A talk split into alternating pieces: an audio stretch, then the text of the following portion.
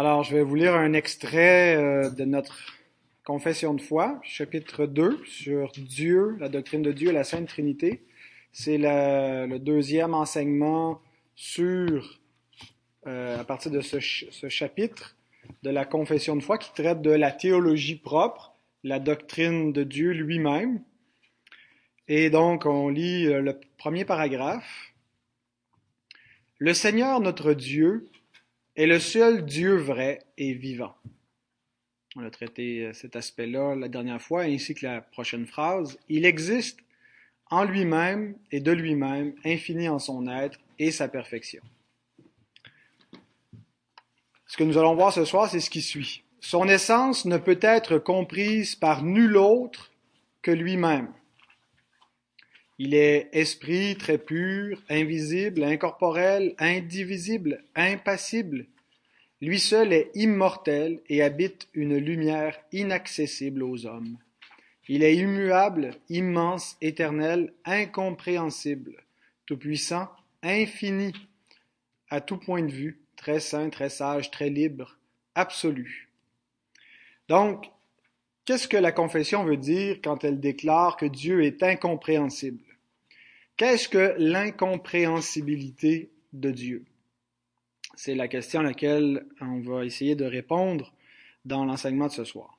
Alors, quand on parle aujourd'hui d'une chose incompréhensible, dans le langage commun, ce qu'on veut dire, c'est quelque chose qu'on ne peut pas comprendre, quelque chose qui est trop euh, euh, difficile ou qui est ou qui, qui, qui n'a pas de sens, quelque chose d'inintelligible. Mais c'est pas dans ce sens-là que euh, la confession utilise le, mot incompréhensible. Quand elle parle de l'incompréhensibilité de Dieu, elle veut dire, euh, elle veut pas dire qu'on ne peut pas comprendre Dieu. Euh, en fait, on peut comprendre des choses sur Dieu, on peut comprendre qui est Dieu, euh, et on peut avoir une vraie connaissance de lui, on peut le connaître, et euh, la connaissance qu'on a de lui, elle est personnelle, elle est authentique, elle est vraie. Alors, qu'est-ce que ça veut dire d'affirmer qu'il est incompréhensible, c'est que euh, le, mot au sens théologique veut dire qu'on ne peut pas le comprendre pleinement.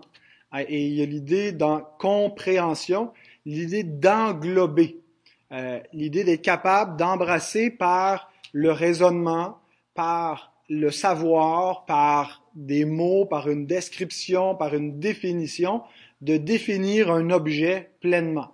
Et si vous prenez à peu près tout ce qui existe dans le monde du fini, tout ce que l'homme a été capable de mettre sous sa loupe, tout ce que l'homme a été capable d'observer, de décortiquer, euh, on le définit généralement de manière assez exhaustive, assez satisfaisante. L'homme est capable de, euh, de comprendre pleinement beaucoup de choses. Mais il ne peut pas faire ça pour Dieu. Il y, a, il y a deux termes en anglais qui rendent un peu mieux la, nuance qu'il faut euh, saisir ici quand on parle de la compréhension qu'on peut avoir de Dieu en même temps qu'il soit incompréhensible. On dit en anglais qu'on peut euh, apprehend God, on peut l'appréhender, ça se dit pas bien, euh, mais we cannot comprehend, on peut pas le compréhender. donc on peut l'appréhender, mais pas le comprendre pleinement. Et une illustration pour ça, imaginez un, un, un arbre immense, un gros séquoia. Euh, alors on peut l'appréhender, on peut le toucher, on peut euh, vraiment euh, avoir une connaissance en le palpant, en l'observant et être capable de saisir quelque chose de la réalité de cet arbre. Mais on ne peut pas le, le, le, saisir pleinement. On n'est pas capable de l'envelopper euh, de notre corps et donc on ne peut pas le comprendre dans ce sens. Alors ce qui est euh, vrai de l'arbre physiquement, euh, avec la limite de notre corps, bien est vrai de Dieu euh, spirituellement. et on peut pas l'englober pleinement. On n'est pas capable d'en faire le tour. On n'est pas capable de, de, de, saisir pleinement son essence. C'est parce que l'infini, Dieu est infini, ne peut pas être circonscrit à l'intérieur du fini. Et nous sommes finis. Notre intelligence, elle est limitée. Notre, euh, capacité de raisonner, euh, tout ça, nous sommes dans une finitude. Alors, on ne peut pas mettre Dieu à l'intérieur de nos limites. Et c'est ce qui fait donc euh, que Dieu est incompréhensible pour nous. Il n'est pas incompréhensible pour lui-même. Dieu se comprend. C'est pour ça que la confession dit son essence ne peut être comprise par nul autre que lui-même. Alors, est-ce que cette doctrine est pertinente? Euh, ce qu'elle nous, euh, ce qu'elle affirme implicitement et, qui est un élément euh, pratique dans notre compréhension de Dieu, c'est qu'on ne peut pas emprisonner Dieu dans notre réflexion humaine. On ne peut pas mettre Dieu dans notre cadre, dans notre finitude à nous, et on ne peut pas non plus le, coincer donc dans nos syllogismes, dans nos réflexions. Un syllogisme, hein, c'est une proposition majeure, une mineure, et on fait une déduction. Par exemple, on ne peut pas dire un être qui serait infiniment bon et tout-puissant euh, ne peut pas tolérer l'existence du mal. Deuxième proposition, le mal existe. Donc, déduction, soit Dieu n'est pas infiniment bon, soit Dieu n'est pas tout-puissant, soit Dieu n'est pas. Ça, c'est un syllogisme, euh, où donc on impose notre intelligence finie et notre compréhension de ce qu'est la bonté, de ce qu'est la toute-puissance et de ce que devrait être Dieu. Et donc, on, on examine l'existence actuelle, on constate que le mal existe, et parce qu'on présuppose qu'on peut comprendre Dieu, qu'on peut comprendre l'essence divine, bien on n'accepte pas euh, que les, affirmations de l'Écriture qui nous dit que Dieu est parfaitement bon, il n'y a pas de ténèbres en lui, qui nous dit que Dieu est tout-puissant, rien ne résiste à sa volonté, qui nous dit que Dieu existe et que le mal existe. Comment est-ce qu'un Dieu parfaitement bon, comment est-ce qu'un Dieu tout-puissant peut accepter l'existence du mal, peut accepter, euh, on, comprend que Dieu a jugé le mal, mais comment est-ce que Dieu peut accepter euh, euh, que, le mal vienne à existence alors que, manifestement, ça ne semble pas être une bonne chose. Ça aurait été préférable, à notre point de vue, que le mal n'existe pas.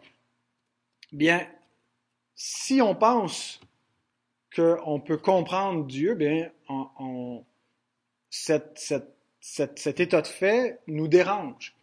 Mais si on part du présupposé que Dieu est incompréhensible, et quand on dit que Dieu est incompréhensible, on ne veut pas juste dire que l'ensemble de son essence est, incompréhensible, mais ses attributs sont incompréhensibles pour nous.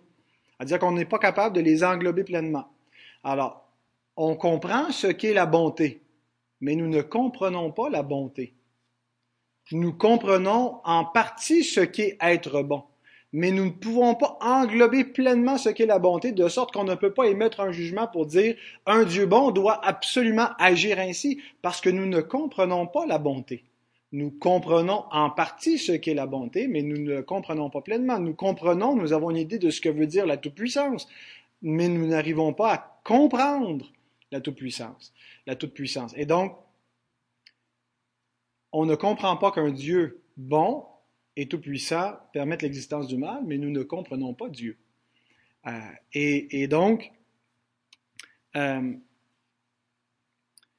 notre compréhension de tout ce qu'on ce saisit de Dieu, de son essence, elle est euh, analogique. Hein, on raisonne par une analogie.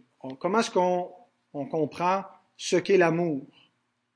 Ben, c'est pas à partir premièrement, d'une définition qu'on en est venu à des notions de ce qu'est l'amour, c'est euh, dans, notre propre expérience euh, où on, a été élevés comme des enfants et la plupart d'entre nous ont été aimés de leurs parents. Et donc, on raisonne par analogie. Et Dieu se révèle à nous en utilisant l'analogie. Il se compare à un père qui aime ses enfants. Et donc, on, réfléchit comme ça, analogiquement. L'amour, c'est quoi? Ben, c'est des parents qui prennent soin de leurs enfants et font de bonnes choses pour eux. Mais il faut comprendre que le raisonnement analogique est incomplet. Euh, notre compréhension d'un parent qui laisserait son enfant dans la misère, euh, on dirait c'est un problème. Il n'y a pas d'enfant, il n'y a pas de parents qui aiment vraiment ses enfants et qui les regarde souffrir sans agir pour eux. Alors comment est-ce que Dieu peut faire ça? Comment est-ce que Dieu peut regarder les hommes qu'il a créés souffrir? Comment est-ce qu'il peut regarder ses enfants rachetés par le sang de son Fils euh, être exposés à la souffrance? Euh, jusqu'à ce qu'on comprenne que quand Dieu se révèle comme un Père aimant, c'est une analogie. Euh, c'est pas l'expérience qu'on fait d'un père ou d'une mère aimant dans l'existence ne nous dit pas tout ce qu'il y a à comprendre sur ce qu'est l'amour de Dieu. Et l'amour de Dieu va infiniment plus loin euh, que l'expérience analogique qu'on en fait dans nos relations sur la terre. Et donc Paul, euh, quand il nous parle, il y a plusieurs textes qui nous parlent de l'incompréhensibilité euh, de Dieu, mais un en particulier, c'est dans Romains, au chapitre 11, si vous voulez tourner dans vos Bibles, à partir du verset 33.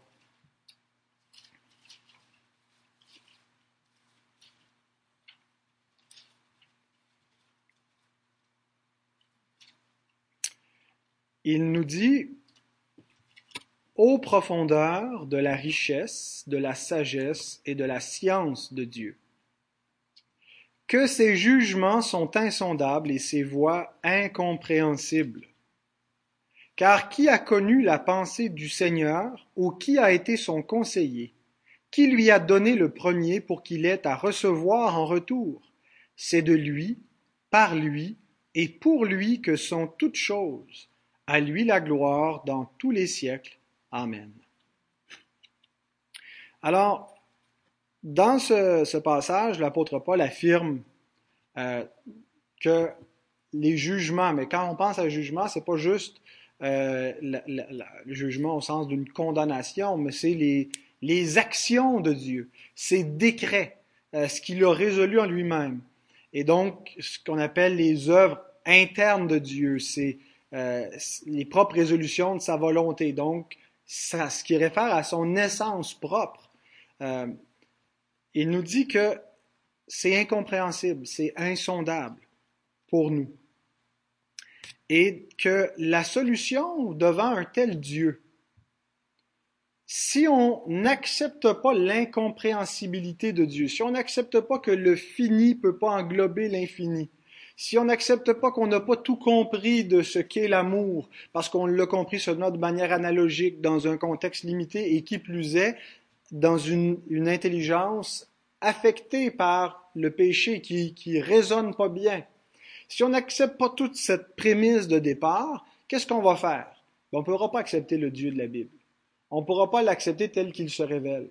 On va vouloir le rationaliser. Et c'est ce que beaucoup de gens font, à partir de l'athéisme jusqu'aux fausses doctrines de Dieu qui, utilisent l'Écriture, qu'on appelle le, théisme ouvert, l'open theism, où euh, on, on, part du raisonnement humain, de la finitude de l'homme, puis on essaie de donner une définition de Dieu qui puisse cadrer avec notre perception de la réalité et notre compréhension de ce que devrait être la justice et l'amour de Dieu. Et donc, euh, Clark Pinnock et les théologiens de son acabit, qui sont des théistes ouverts, euh, finissent par dire que Dieu euh, est muable. Dieu n'est pas immuable. Dieu ne connaît pas l'avenir. Dieu aurait pu connaître l'avenir, mais il a décidé de ne pas connaître l'avenir pour que l'homme ait un libre arbitre absolu.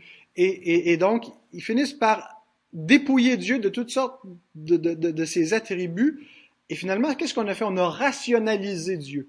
On a essayé de ramener Dieu à l'intérieur de la raison. C'est ce que veut dire rationaliser Dieu, d'en faire un Dieu acceptable pour l'intelligence humaine. C'est ce que font les athées.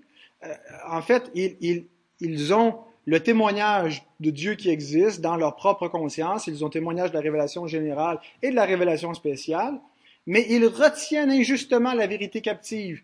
Ils veulent nier cette vérité et donc ils croient que leur raison est suprême et ils y vont à force de déduction et parce qu'ils croient premièrement et suprêmement à leur raison, eh bien ils finissent par nier l'existence même de Dieu. Et donc, d'un bout à l'autre, lorsqu'on on ne part pas de la prémisse de l'incompréhensibilité de Dieu, qu'il nous transcende, qu'il dépasse nos limites et qu'on veut absolument le ramener à l'intérieur de nos limites, bien, on va le dénaturer on va finir avec un faux Dieu, avec une idole. Même si on y garde des éléments de la foi judéo-chrétienne, même si on conserve le Christ quelque part, ça devient un faux Christ et un faux Dieu parce qu'on n'a pas voulu soumettre notre raison, notre intelligence, notre être entier à ce Dieu. Et c'est ce que Paul nous dit, que Dieu est insondable. Ses voies sont incompréhensibles, sont impénétrables pour nous. Et quelle est la solution? Est-ce que ça veut dire qu'on ne peut pas connaître Dieu? Non, et ce qu'il nous dit, c'est on doit simplement se soumettre à lui. On doit simplement ne pas essayer de, le soumettre à nous, de le soumettre à notre... On ne peut pas le comprendre, hein, dans le sens de le ramener à l'intérieur de notre raison. Alors donc, la solution, c'est de lui donner la gloire, de le glorifier en reconnaissant qu'une intelligence infinie est, beaucoup plus fiable qu'une intelligence finie comme la nôtre. Qu'un amour sans limite, un amour infini, est beaucoup plus grand que la finitude de notre amour, ce qu'on en comprend, et les, jugements et notre notion de la justice et comment ça collabore avec l'amour. Il faut totalement s'en remettre à lui et réaliser qu'il nous transcende et donc lui donner gloire. Et on le fait en, croyant en lui. On n'essaie pas de, de, de, tout expliquer. Ce qu'on fait, c'est qu'on le reçoit tel qu'il est. C'est par la foi qu'on peut le glorifier, qu'on peut l'honorer. Et si on ne fait pas cela, on ne peut pas comprendre comme il faut. On ne peut pas ni connaître Dieu, ni se connaître soi-même. C'est le point de départ d'une réflexion juste, d'une réflexion euh, euh, qui, qui, connaît véritablement, c'est de mettre les choses dans le bon ordre. Si on part avec l'idée que notre raison, elle est la mesure de tout, qu'elle est finale et qu'elle a le verdict, eh bien, hein, comme le, le, le, philosophe Protagoras, homo mensuras, l'homme est la mesure. Et donc, si on part de là, bien, on a une mesure qui est fausse. Et, quand on va juger du bien, du mal, des, systèmes et de, la vérité de ce qui existe, notre jugement va être faussé parce que, à la base, il est faux. Pour que notre compréhension fonctionne, pour qu'on puisse bien comprendre quoi que ce soit, bien, il faut comprendre le Dieu incompréhensible. on ne le comprend pas exactement, on le connaît dans la limite de ce que le fini peut connaître l'infini. On le connaît véritablement et personnellement, mais on ne le comprend pas au sens théologique.